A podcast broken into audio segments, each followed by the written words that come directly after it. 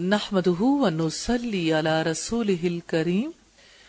أما بعد فأعوذ بالله من الشيطان الرجيم.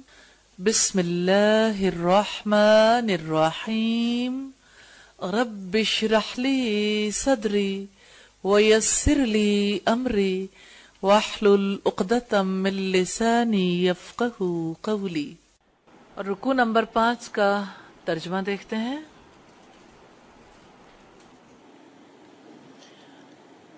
اللہ کے پاک نام سے پانچویں رکو کا آغاز کرتے ہیں۔ سورہ الانام کی آیت نمبر 145 ہے۔ قُلْ لَا جِدُ فِي مَا أُوحِيَ إِلَيَّ۔ قُلْ لَا جِدُ فِي مَا أُوحِيَ إِلَيَّ۔ محرما على طعام۔ محرما على طعام يطعمه۔ إلا أن يكون ميتة أو دما مسفوحا أو لحم خنزير. فإنه رجس أو فسقا أهل لغير الله به.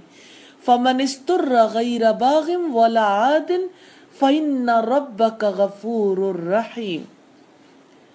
آپ کہہ دیں، مجھ پر جو وہی کی گئی ہے میں اس میں کوئی چیز نہیں پاتا جس کا کھانا کسی کھانے والے پر حرام کیا گیا ہو، کہ وہ اس کو کھائے سوائے اس کے کہ وہ مردار ہو یا بھایا و خون ہو یا سور کا گوشت کہ یقیناً وہ ناپاک، یا وہ نافرمانی کا باعث ہو جس پر غیر اللہ کا نام پکارا گیا ہو۔ یہ پہلی اہم بات ہے اور اس میں بہت سی چیزیں توجہ طلب۔ مثال کے طور پر،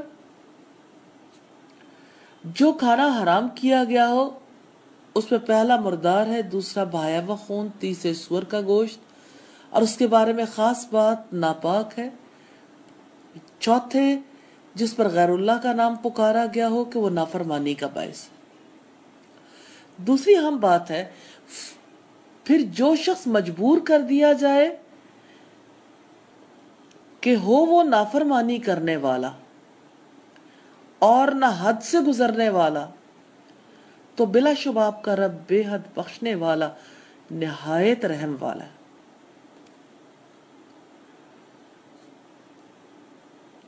تو بات ہے حلال و حرام کی۔ رب العزت نے واضح کیا ہے، قل کہ اے میرے رسول، حکم دیجیے، کہہ دیجیے ان لوگوں سے جو اللہ تعالیٰ پر جھوٹ باندھتے ہوئے ان چیزوں کو حرام قرار دیتے ہیں جنہیں اللہ تعالیٰ نے حرام نہیں کیا۔ لا اجد فی ما اوحی الی محرما علی تعیم یطعمہ۔ مجھ پر جو وہی کی گئی ہے، میں اس میں کوئی چیز نہیں پاتا جس کا کھانا کسی کھانے والے پر حرام کیا گیا۔ یعنی میں اللہ تعالیٰ کا رسول ہوں اور وہی کے ذریعے سے مجھے حلال و حرام کے بارے میں کلی چیزیں بتا دی گئی اب کوئی حرام چیز کسی کھانے والے پر حرام نہیں پاتا کہ اسے کھانے سے روک دیا گیا ہو، کہ وہ اسے کھائے یا اس سے کوئی اور نفع حاصل کرے۔ تفسیر سادی میں ہے کہ کھانے کے علاوہ دیگر فوائد حاصل کرنے یا نہ کرنے سے قطع نظر، میں کوئی چیز نہیں پاتا جس کا کھانا حرام ہو۔ تو آپ مشرکوں کو بتا دیں جن چیزوں کو آپ حرام سمجھ رہے ہیں میرے پاس آنے والی وہی میں وہ حلال ہے اور جو چیزیں حرام ہیں وہ میں تمہیں بتائے دیتا ہوں۔ سیدنا ابن عباس رضی اللہ تعالیٰ عنہ فرماتے ہیں، جاہلیت میں بعض چیزیں تو کھائی جاتی تھی اور بعض گھن کھا کر چھوڑ دی جاتی تھی۔ پھر اللہ تعالیٰ نے اپنا پیغمبر بھیجا، کتاب اتاری، حلال و حرام کی تفصیل فرما دی۔ کتاب و سنت نے جسے حلال کر دیا، وہ حلال ہے۔ جسے حرام کر دیا، وہ حرام ہے، جس پر خاموشی اختیار کی، وہ معاف ہے۔ پھر آپ صلی اللہ علیہ وسلم نے یہی آیت تلاوت فرمائی، مستدرک حاکم اور ابن مردبہ کی روایت۔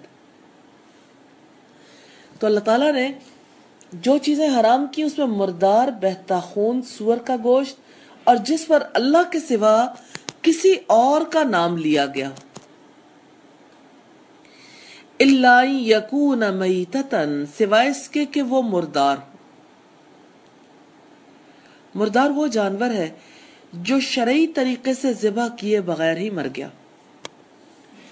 ایسا مرا ہوا جانور حلال نہیں ہے۔ جیسا کہ اللہ تعالیٰ نے فرمایا، حرمت علیکم المیتت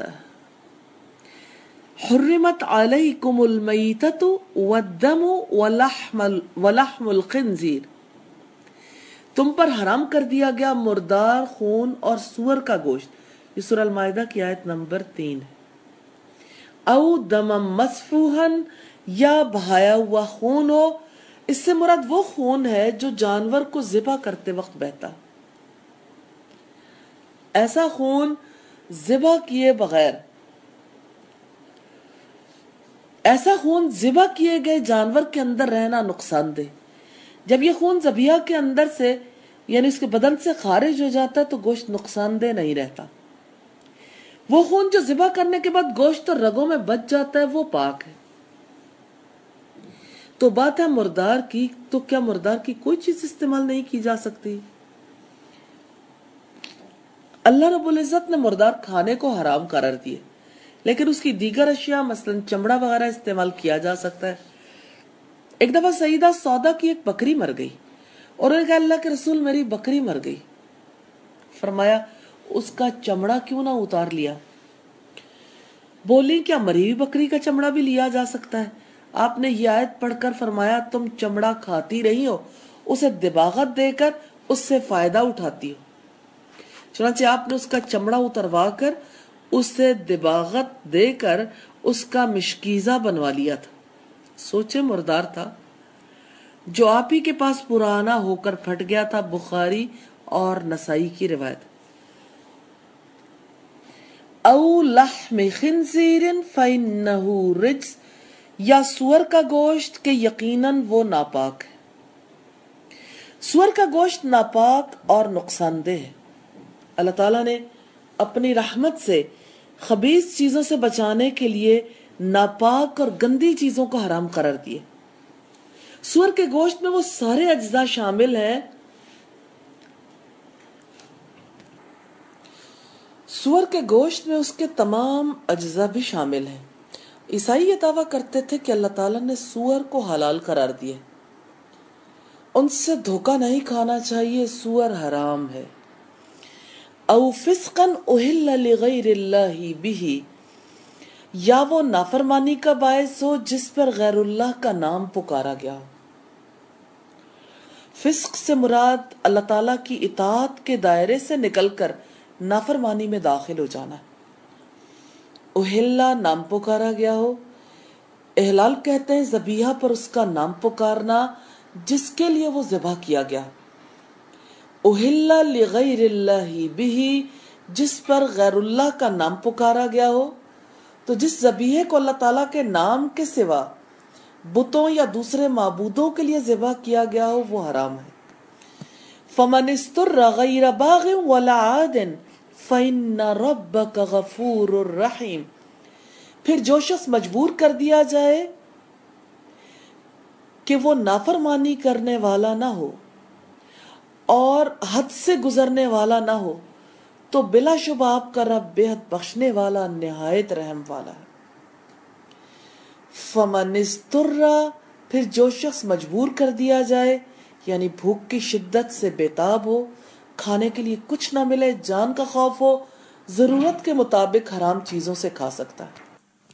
غیر باغن نافرمانی کرنے والا نہ ہو یعنی استراری حالت کے بغیر کھانے کا ارادہ نہ رکھتا۔ ولا عادن اور حد سے گزرنے والا نہ ہو یعنی ضرورت کے دائرے کے اندر کھا رہا ہو۔ صرف اتنا کھا رہا ہو جس سے زندگی بچ جائے۔ اس سے زیادہ نہ کھا رہا ہو تو کوئی حرج نہیں۔ فَإِنَّ رَبَّكَ غَفُورُ الرَّحِيمُ تو بلا شبہ آپ کا رب بہت بخشنے والا، نہایت رحم والا تو اگر کوئی ان حرام چیزوں کے استعمال پر مجبور ہو، نافرمانی نہ کرے، حد سے نہ گزرے، تو آپ کا رب تو آپ کا رب ان کے حرام استعمال کرنے کے گناہ کو بخشنے والا غفور اور اس گناہ کی معافی دے کر نرمی کرنے والا رحیم ہے۔ تو اس آیت کریمہ میں جن حرام چیزوں کا ذکر ہے، ان کے علاوہ بھی حرام چیزیں موجود ہیں جن کا یہاں ذکر نہیں کیا گیا۔ مثلا، کچلیوں والے درندے اور پنجے سے شکار کرنے والے پرندے۔ بعض اہل علم کہتے ہیں کہ یہ آیت کریمہ ان زائد چیزوں کی تحریم سے قبل نازل ہوئی۔ یہ چیزیں اس وقت اس کے زمرے میں نہیں آتی تھی جس وقت ان کی حرمت کی وہی آپ کی طرف بھیجی گئی۔ آیت نمبر 146 ہے، وَعَلَى الَّذِينَ هَادُوا حَرَّمْنَا كُلَّ ذِي زُفُرٍ۔ كل ذي زفر ومن البقر والغنم حرمنا عليهم شحومهما إلا ما حملت، إلا ما حملت ظهورهما أو الحوايا أو ما اختلط بعزم ذلك جزيناهم ببغيهم وإنا لصادقون۔ اور ان لوگوں پر جو یہودی بن گئے ہم نے ہر ناخن والے جانور کو حرام کر دیا تھا۔ یہ پہلی اہم بات ہے اور گائیوں اور بکریوں میں سے ہم نے ان پر ان دونوں کی چربیاں حرام کر دی سوائے ان کے جو ان دونوں کی پیٹھوں یا انتڑیوں نے اٹھایا ہو یا جو کسی ہڈی کے ساتھ ملی ہوئی ہو، یہ دوسری اہم بات ہے۔ یہ ہم نے انہیں ان کی سرکشی کی وجہ سے سزا دی تھی اور بلا شبہ یقیناً ہم ہی سچے ہیں، تیسری اہم بات ہے۔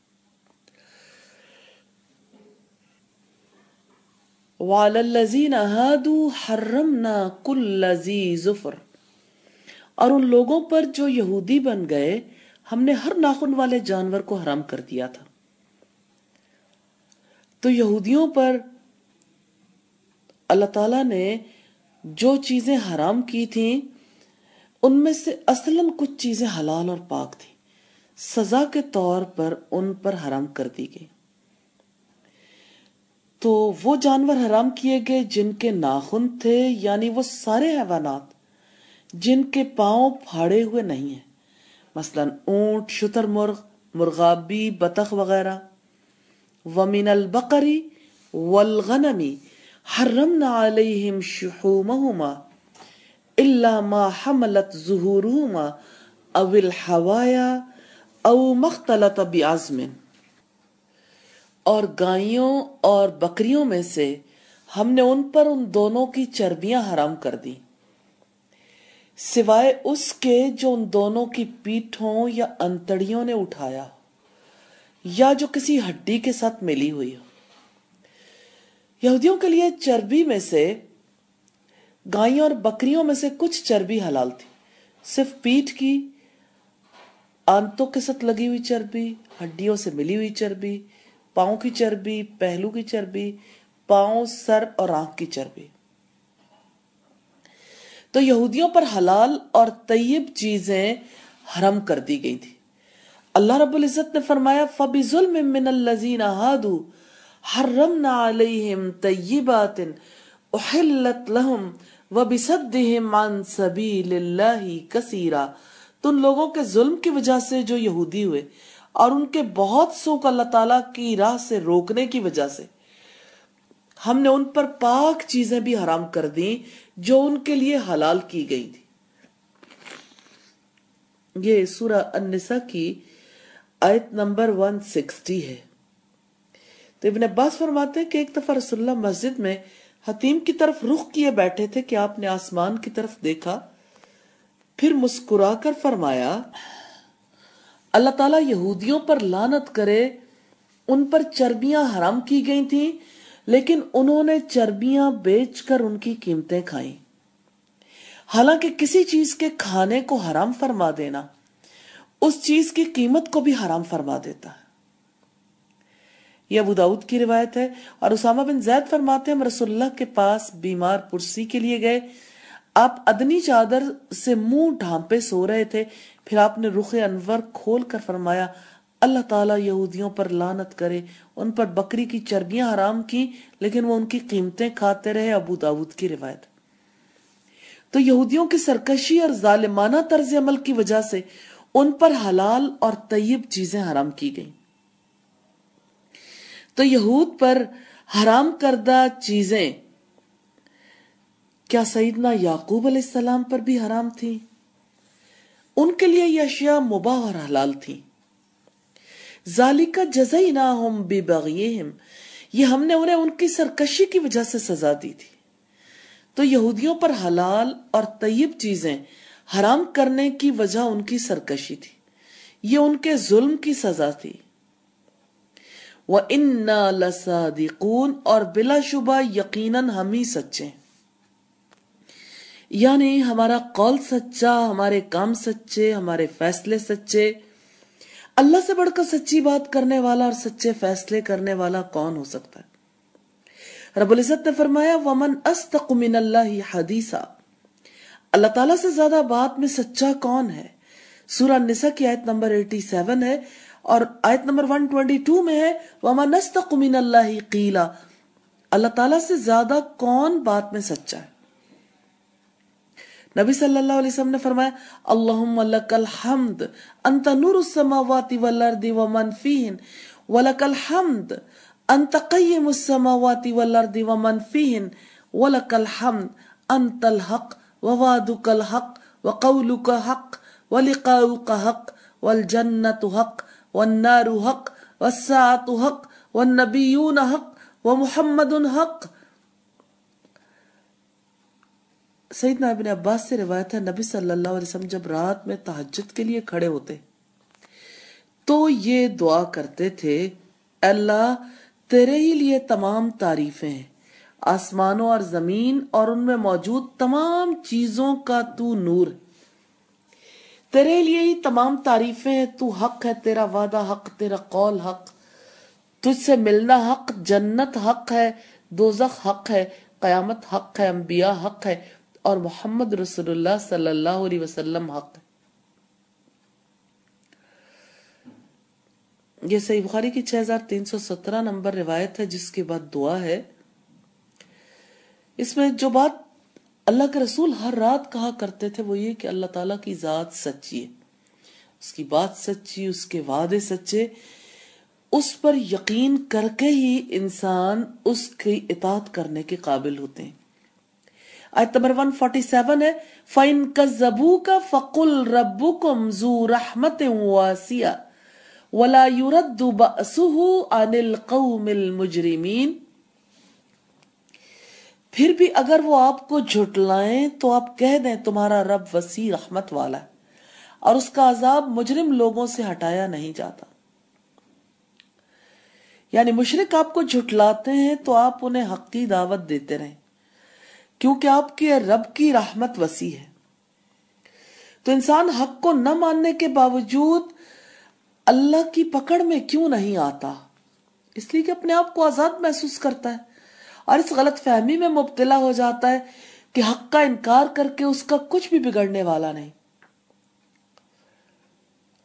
تو رب العزت نے فرمایا، ربکم ذو رحمت واسیہ تمہارا رب وسیع رحمت والا ہے۔ تو اللہ تعالیٰ کی رحمت ساری مخلوقات کے لیے ہے، اس کی رحمت کے حصول کے لیے ایسے اسباب اختیار کریں جس کی بنیاد محمد صلی اللہ علیہ وسلم پر نازل ہونے والی وہی ہے۔ تو اللہ تعالیٰ کی رحمت وسیع ہے ہمارے لیے بھی اور پہلے ایمان لانے والوں کے لیے بھی۔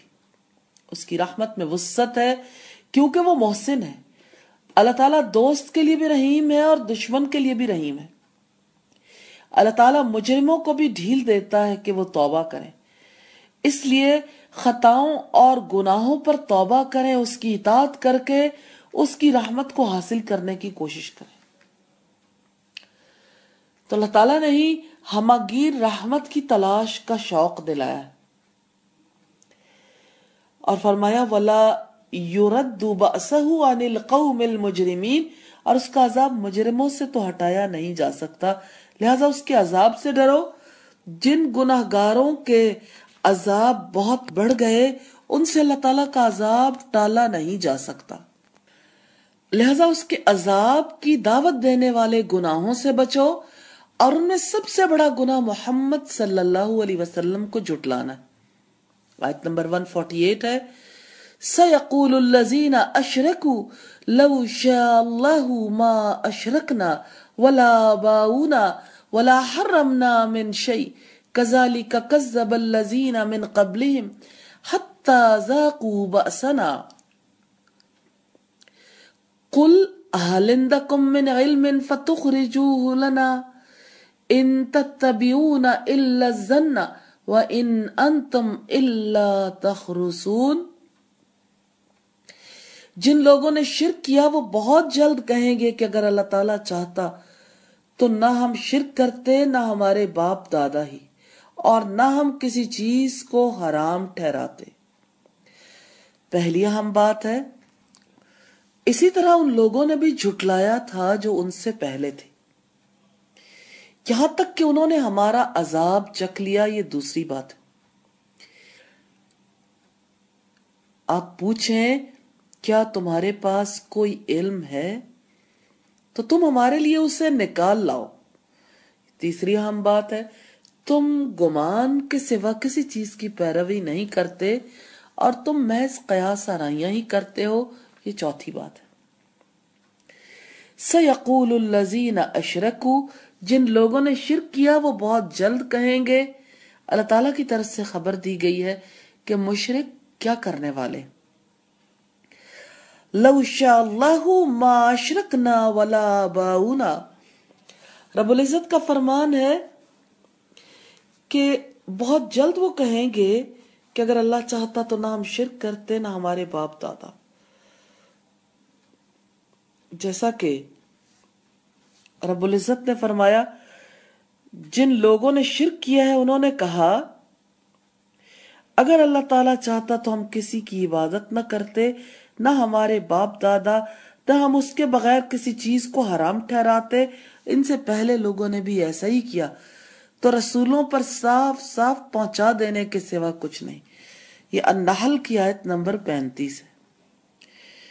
تو یہ دلائل انبیاء کی دعوت کو رد کرنے کے لیے ان کی قومیں دیتی رہی مگر یہ ان کے کسی کام نہ آئے، حتیٰ کہ اللہ تعالیٰ نے انہیں عذاب میں مبتلا کر دیا۔ ولا حرمنا من شیء اور نہ ہم کسی چیز کو حرام کرتے۔ یعنی انہوں نے جو بحیرہ وسیلہ، صاحبہ اور حام میں سے حرام ٹھہرائے۔ وہ کہتے ہیں کہ اگر اللہ چاہتا تو ہم ایسا نہ کرتے ہی نہیں ہم نے تو کرنا ہی کرنا۔ اب اللہ تعالیٰ کا جی چاہے تو ہمیں روک لے۔ یہ دلائل انبیاء کی دعوت کو رد کرنے کے لیے ان کی قومیں دیتی رہی مگر یہ ان کے کسی کام نہ آئے حتیٰ کہ اللہ تعالیٰ نے انہیں عذاب میں مبتلا کر دیا۔ وَلَا حَرَّمْنَا مِن شَيْءٍ، اور نہ ہم کسی چیز کو حرام کرتے یعنی جو انہوں نے بحیرہ صاحبہ وسیلہ اور حام میں سے حرام ٹھہرائے مشرکوں کے اس قول کا قرآن حکیم نے جواب دیا ہے کہ ایسی باتیں بنا بنا کر پہلے لوگوں نے حق کا انکار کیا اور عذاب کا مزہ چکا یہاں سوال یہ پیدا ہوتا ہے کہ مشرکوں نے تو ایسا کیا کہ اپنے کاموں کے لیے اللہ تعالیٰ کی قضاء و قدر سے دلیل پکڑی؟ کیا اپنے اعمال کے لیے اللہ تعالیٰ کی قضاء و قدر سے دلیل پکڑنا جائز ہے؟ درست نہیں ہے کہ کوئی اپنے اعمال کے لیے قضاء و قدر کو دلیل بنائے اور کہے کہ یہ ظلم اور اناد ہے۔ اللہ تبارک و تعالیٰ نے انسان کو ارادہ عطا فرمایا، جس کی وجہ سے وہ کام کرنے پر قدرت رکھتا ہے۔ اس نے کوئی ایسی چیز واجب نہیں کی جس پر انسان قدرت نہ رکھتا ہو۔ اللہ تعالیٰ نے انسانوں کے افعال میں ان پر جبر نہیں کیا۔ اگر وہ چاہیں تو کوئی کام انجام دیں، چاہیں تو نہ دیں۔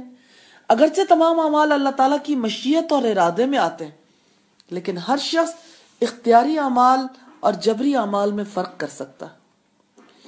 تو اپنے گناہوں پر قضاء و قدر کو دلیل بنانے والے فساد کا شکار ہے جب کوئی کسی کے ساتھ برا سلوک کرے اور وہ اپنے عمل پر تقدیر کا عذر پیش کرے تو تسلیم نہیں کیا جاتا۔ جب کوئی ڈاکو کسی کو لوٹ کر لے جائے کہ یہ تو اللہ کی تقدیر ہے، آپ صبر کرو۔ تو اس کی دلیل پر لوگ سخت ناراض ہوں گے، قبول نہیں کریں گے۔ آخر، اللہ تعالیٰ کی نافرمانی اور ناراضگی کے کاموں پر ہی تقدیر کا عذر کیوں ہے؟ قضاء و قدر کا عذر دلیل نہیں ہے۔ ان کا مقصد حق کو جھٹلانا اور خود کو حق سے بچانا ہے۔ گویا، حق ان پر حملہ آور ہے وہ اپنا دفاع کر رہے ہیں۔ کزالی کا کذب الذین من قبلہم حتی ذاقوا بأسنا۔ اسی طرح ان لوگوں نے بھی جھٹلایا جو ان سے پہلے تھے۔ یہاں تک کہ انہوں نے ہمارا عذاب چکھ لیا۔ یہ وہ دلیل ہے جو انبیاء اور رسول کو جھٹلانے والی قومیں انبیاء کی دعوت کو رد کرنے کے لیے پیش کرتی نہیں مگر یہ ان کے کسی کام نہ آئی، نہ اس نے انہیں کوئی فائدہ دیا۔ یہی ان کی عادت رہی حتیٰ کہ اللہ تعالیٰ نے انہیں ہلاک کر کے عذاب کا مزہ چکھایا۔ حتیٰ ذاقو بأسنا، یہاں تک کہ انہوں نے ہمارا عذاب چکھ لیا، ہماری ناراضگی کو دیکھ لیا، ہم ان پر غضبناک ہوئے، ان کے لیے ہم اپنے، ان کے لیے ہم نے اپنے عذاب کو حلال کر دیا، پھر انہوں نے عذاب کا مزہ چکھا۔ اس طرح وہ دنیا و آخرت میں ناکام و نامراد ہو گئے۔ اور یہ بعد والے ان کے راستے پر چل پڑے جامل بیان کی روایت ہے volume eight page eighty two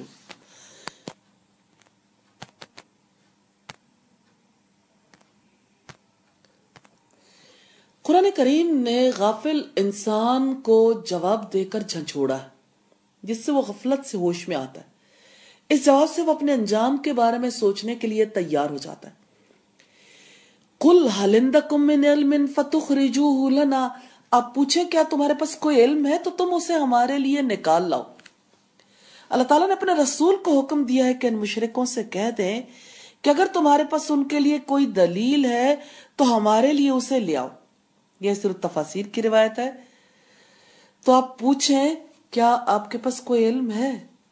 یعنی اگر ان کے پاس علم ہوتا تو وہ ضرور پیش کرتے۔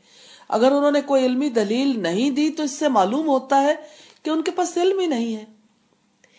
ان تتبعون الا الظن وان انتم الا تخرسون تم گمان کے سوا کسی چیز کی پیروی نہیں کرتے اور تم محض قیاس آرائیاں ہی کرتے ہو۔ یعنی باطل معبودوں کی پیروی، وہم، خیال اور فاسد اعتقادات پر مبنی۔ اگر ان کی یہ دلیل صحیح ہوتی تو ان سے عذاب کو ہٹا لیا جاتا اور اللہ تعالیٰ ان کو عذاب میں مبتلا نہ کرتا کیونکہ اللہ تعالیٰ کا عذاب صرف اسی پر نازل ہوتا ہے جو اس کا مستحق ہوتا ہے۔ اس سے یہ معلوم ہوا کہ یہ ان کی فاسد دلیل اور انتہائی گھٹیا شبہ اور اس کی متعدد وجوہات اللہ تبارک و تعالیٰ نے ذکر فرمایا ہے کہ اگر ان کی دلیل صحیح ہوتی تو ان پر عذاب نازل نہ ہوتا۔ دلیل کے لیے ضروری ہے کہ اس کی بنیاد کا علم اور برہان ہو۔ اگر دلیل محض گمان اور اندازے پر مبنی ہو، جو حق کے مقابلے میں کوئی کام نہیں آ سکتی، تو یہ باطل ہے۔ اسی لیے اللہ تعالیٰ نے فرمایا کل ہلندکم من علم فتخرجوه لنا؟ کہہ دیجیے اگر تمہارے پاس کوئی علم ہے، تو ہمارے سامنے پیش کرو۔ تو اگر علم ہوتا، حالانکہ وہ سخت جھگڑالو ہے تو وہ اسے ضرور پیش کرتے۔ اگر انہوں نے کوئی علمی دلیل پیش نہیں کی، تو معلوم ہوا کہ وہ علم سے بے بہرا ہے تو جو کوئی اپنے دلائل کی بنیاد، وہم و گمان اور اندازوں کی بنیاد پر رکھتا ہے، وہ خسارہ اٹھانے والا ہے۔ لوگ حق کو چھوڑ کر اس گمان کے پیچھے بھاگتے ہیں جس کا انہیں علم نہیں۔ سوال یہ پیدا ہوتا ہے، کیوں؟ بات یہ ہے کہ حق کی دعوت اپنے ماحول میں نئی ہوتی ہے۔ ایک طرف وہ دین ہوتا ہے جو معاشرے میں غالب ہوتا ہے، اپنے غلبے کی وجہ سے مقبول ہو جاتا ہے۔ دوسری طرف سچا دین جب اتنی مقبولیت حاصل نہیں کر سکتا، تو لوگ سوچ لیتے ہیں کہ اس دین کے نہ پھیلنے میں اللہ کی مرضی شامل۔ اور رواج عام کو دنیا میں بلند مقام حاصل ہے، یہی اللہ کی مرضی ہے۔ پھر رواج عام کی وجہ سے لوگ حق چھوڑتے ہیں اور گمان کے پیچھے بھاگتے ہیں۔ آیت نمبر 149 ہے، قل فللہ الحجت البالغہ فلو شاء لہداکم اجمعین اب کہہ دیں، کامل دلیل اللہ تعالیٰ ہی کے پاس ہے۔ یہ پہلی اہم بات ہے۔ چنانچہ اگر وہ چاہتا تو تم سب کو وہ ضرور ہدایت دے دیتا۔ یہ دوسری اہم بات ہے۔ تو اللہ تعالیٰ انسان پر اپنی مرضی مسلط کرنے کی بجائے کیسا طریقہ کار اختیار کرتا ہے؟ اس نے انسان کو صحیح اور غلط کا علم دیا ہے، انسان کو انتخاب کی آزادی دی ہے۔ چاہے تو صحیح کو اختیار کرے اور چاہے تو غلط کو۔ اللہ تعالیٰ نے انسان پر اپنی مرضی جبرن مسلط نہیں کی۔ انسان کو صحیح اور غلط کے درمیان فیصلہ کرنے کے لیے حقیقتاً سچی دلیل کام دیتی ہے جو حق کی نمائندگی کرتی ہے۔ رب العزت نے فرمایا، قل فللہ الحجت البالغہ آپ کہہ دیں، کامل دلیل اللہ تعالیٰ ہی کے پاس ہے۔ تو اللہ تعالیٰ نے اپنے رسول کو حکم دیا ہے، قل فل اللہ آپ کہہ دیں، اللہ ہی کے لیے الحجت البالغہ باطل دعووں کے لیے قطعی دلیل۔ جو اللہ ہی کے پاس ہے، جو کسی کے لیے کوئی عذر نہیں رہنے دیتی، جس پر تمام انبیاء اور مرسلین، تمام کتب الہیہ، تمام آثار نبویہ، عقل صحیح، فطرت سلیم اور اخلاق مستقیم متفق تو معلوم ہوا کہ جو کوئی قطعی دلائل کی مخالفت کرتا ہے، وہ باطل ہے، کیونکہ حق کی مخالفت کرنے والا باطل کے سوا کچھ نہیں کرتا۔ تو دنیا کی زندگی میں سچی دلیل کی بڑی اہمیت ہے۔ دنیا کی زندگی میں سچی دلیل اللہ تعالیٰ کی نمائندگی کرتی ہے۔ جو انسان سچی دلیل کو مان لیتا ہے، اس کے آگے جھک جاتا ہے، وہ اللہ کے آگے جھک جاتا ہے۔ جو سچی دلیل نہیں مانتا، اللہ تعالیٰ کے آگے نہیں جھکتا۔ سچی دلیل کا انکار دوسرے لفظوں میں اللہ تعالیٰ کا انکار ہے۔ یہاں سوال یہ پیدا ہوتا ہے، انسان دلیل کے آگے کیوں نہیں جھکتا؟ بات یہ ہے کہ انسان اپنی خواہشات سے اوپر نہیں اٹھ سکتا۔ وہ اپنے عمل کو جائز ثابت کرنے کے لیے اور ناحق کو حق ثابت کرنے کے لیے اٹھ کھڑا ہوتا ہے۔ اس کا یہ رویہ اس اللہ تعالیٰ کی نشانیوں کو نظر انداز کرنے تک لے جاتا ہے۔ اس طرح بالآخر وہ اس بات سے بے پرواہ ہو جاتا ہے کہ اللہ تعالیٰ اسے پکڑنے والا ہے۔ پھر وہ اللہ تعالیٰ کو چھوڑ کر دوسری چیزوں کو وہ اہمیت دیتا ہے جو سے اللہ تعالیٰ کو دینی چاہیے۔ فلوش اللہ کم اجمائین چنانچہ اگر وہ چاہتا تو تم سب کو وہ ضرور ہدایت دے دیتا۔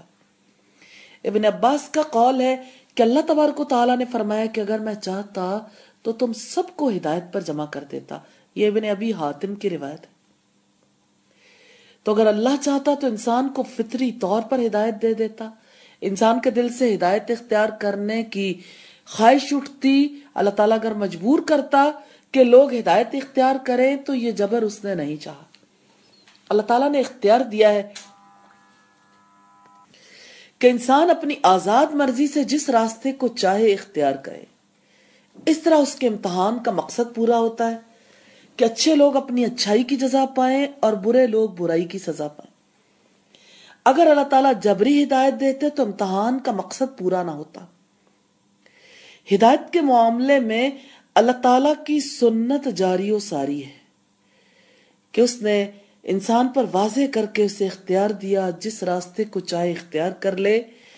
تو جب کسی راستے کا وہ آزادانہ ارادہ کرتا ہے تو اللہ کی مدد اس کے شامل حال ہو جاتی ہے۔ اس طرح انسان کے لیے ہدایت یا گمراہی کا راستہ بہت آسان ہو جاتا ہے۔ یہی اللہ کی سنت ہے جو اس میدان میں جاری ہے۔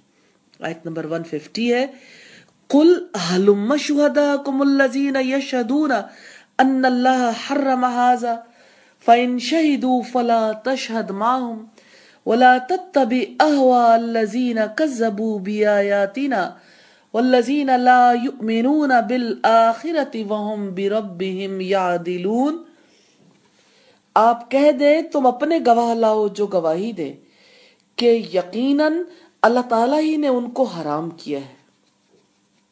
یہ پہلی بات ہے۔ پھر اگر وہ گواہی دے بھی دے تو آپ ان کے ساتھ گواہی نہ دیں۔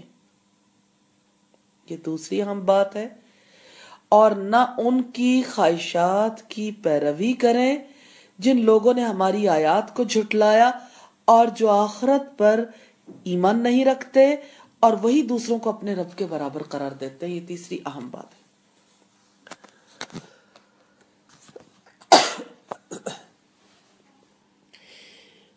کل حلم شہدا کم آپ کہہ دیں ان لوگوں سے جنہوں نے اللہ تعالیٰ کی حلال کردہ چیزوں کو حرام ٹھہرا کر انہیں اللہ تعالیٰ کی طرف منسوب کیا ہے۔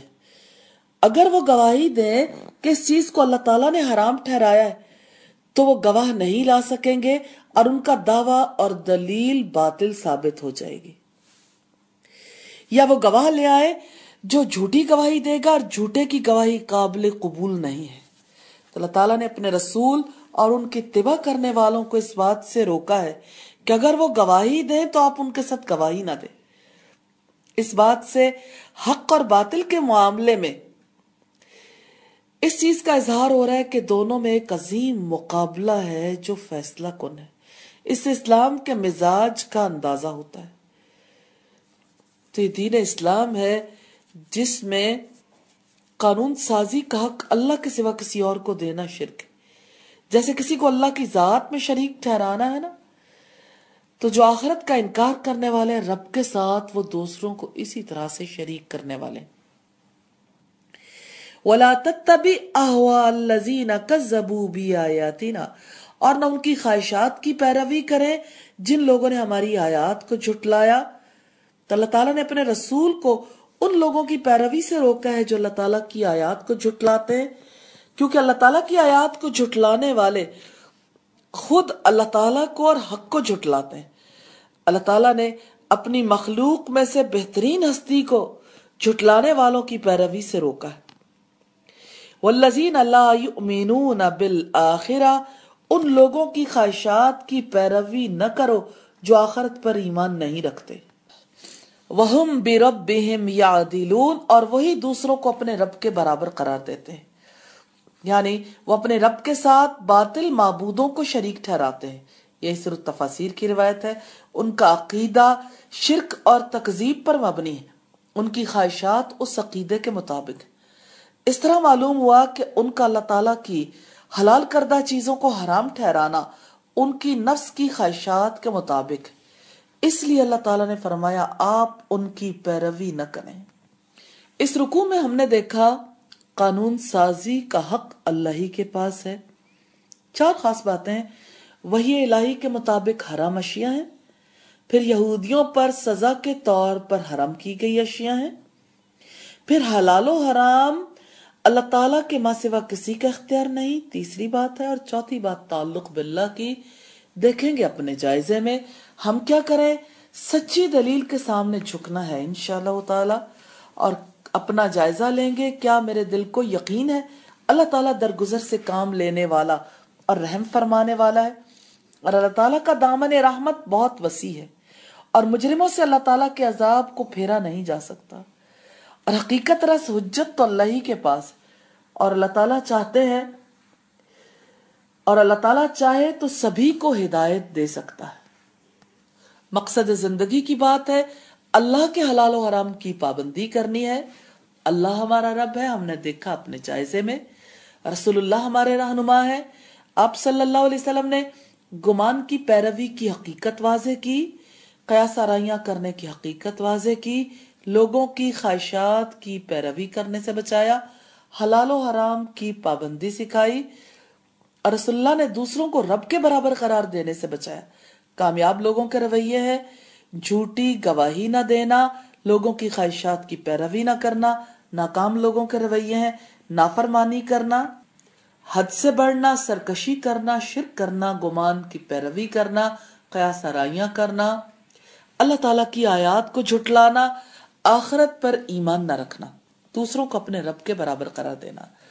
آؤ کچھ کر لیں، سچی دلیل کے سامنے جھکنا ہے انشاءاللہ۔ منزل ہے کہاں تیری؟ کیا میں نے قیاس آرائیاں کرنے کی حقیقت کو سمجھنے کا ارادہ کر لیا ہے؟ کیا میں نے خواہشات کی پیروی کرنے کی حقیقت کو سمجھنے کا ارادہ کر لیا ہے؟ کیا میں نے حلال و حرام کی حقیقت کو سمجھنے کا ارادہ کر لیا ہے؟ کیا میں نے دوسروں کو رب کے برابر قرار دینے سے بچنے کا ارادہ کر لیا ہے؟ اللہ تعالیٰ سے دعا ہے، ہمیں اپنے سارے قوانین پر راضی رہنے کی توفیق عطا فرمائے اور ہمیشہ حلال و حرام کی پابندی کے ساتھ زندگی بسر کرنے کی توفیق عطا فرمائے۔